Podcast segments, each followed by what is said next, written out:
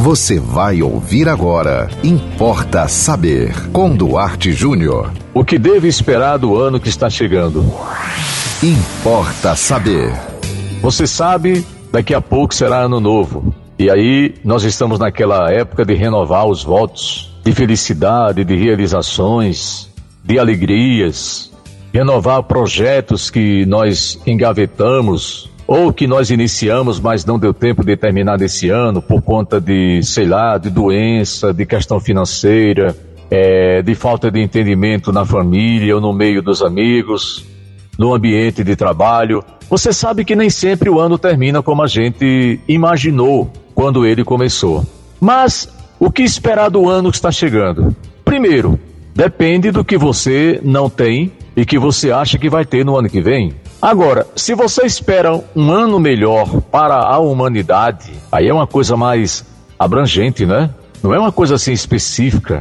Ah, um emprego novo, melhorar o meu salário, trocar o meu carro, mudar de casa, casar, ou, ah, para alguns, me separar, ou casar de novo. Há desejos que são pontuais, esses que eu falei. É, são desejos que interessam mais especificamente a você. Agora, se você acha que você é aquela alma, uma alma mais superior, vamos dizer assim, aquela pessoa que se preocupa com o cosmo, com o universo, aquela pessoa que acredita que energias positivas geram resultados positivos, aí eu vou ter que perguntar a você: o que é que você está projetando? O que é que você está programando para você? É você ajudar a mudar o mundo. Eu sei que essa história de mudar o mundo é coisa mais de adolescente, né? Você que não é mais adolescente deve estar lembrado do seu tempo de escola. Quem sabe um dia você não disse para o seu professor, para sua professora, ah, eu gostaria muito de, de ser um, um personagem importante, de criar alguma ideia que pudesse ajudar o mundo. É assim?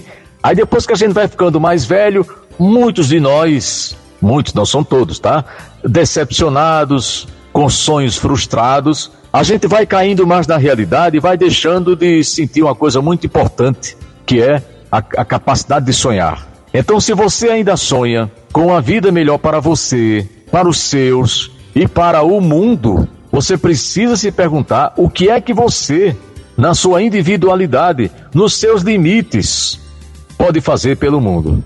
Não pense que é só quem tem muito dinheiro, não pense que essa história de mudar o mundo é coisa de grandes políticos e de grandes bilionários, porque esse povo tem, na verdade, é nos decepcionando. Você sabe que o Brasil é um dos países que, que esperam e precisam muito de decisões políticas, porque nós somos um povo muito carente.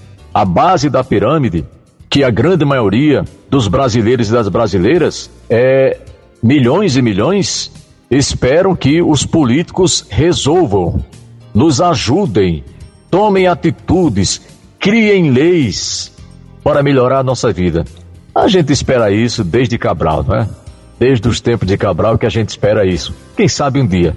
Mas enquanto isso não acontece, enquanto essa ideia de que vem alguém para resolver nossos problemas, Vamos pensar nós aqui, você, na sua casa. As coisas começam em casa, gente. Começa na sua casa. O que você pode fazer pela sua casa, o que você pode fazer pela sua família. Aí você vem, vem a vizinhança, você mora num condomínio fechado, o que é que você pode fazer, mesmo você não sendo síndico? No seu local de trabalho, não importa a empresa a qual você presta serviço, se ela tem mil ou se tem dez funcionários, o que é que você pode fazer no seu local de trabalho, por mais humilde que aparentemente seja a sua atividade?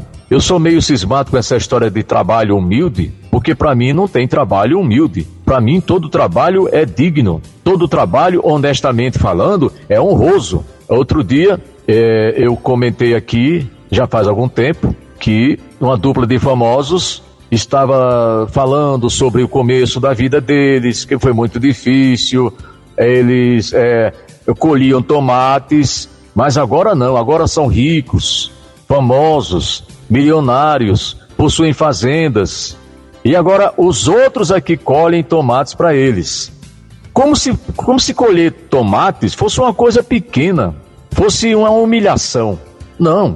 Se você já colheu tomates, se você já colheu cebolas, se você já plantou, Se você já cortou cana, é, quem, quem conhece alguém que corta cana sabe, é um trabalho extremamente sofrido.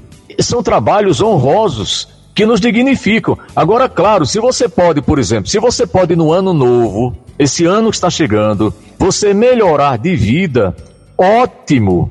Mudar para um emprego melhor, excelente. Dobrar o seu salário, maravilhoso. Eu não estou dizendo que você tem que passar a vida cortando cana para provar que você é uma pessoa digna. Não é isso que eu estou dizendo. Eu estou dizendo isso para que o ano que vem, se as coisas melhorarem para você, e eu vou torcer muito para que melhorem, você não diga assim, ah, o ano passado foi muito ruim, eu trabalhava num, num emprego, eu era uma faxineira, era muito humilde. Humilhada você é, sim. Há profissões que humilham, pessoas que não têm a menor dignidade, que não têm o menor senso de humanidade, humilham os outros por conta da profissão. Você já deve ter, ter visto assessorista de elevador levar bronca daquela pessoa que se acha superior. Você já viu jardineiro levar esculhambação, motorista profissional, você já viu. Por quê? Porque infelizmente o mundo é assim.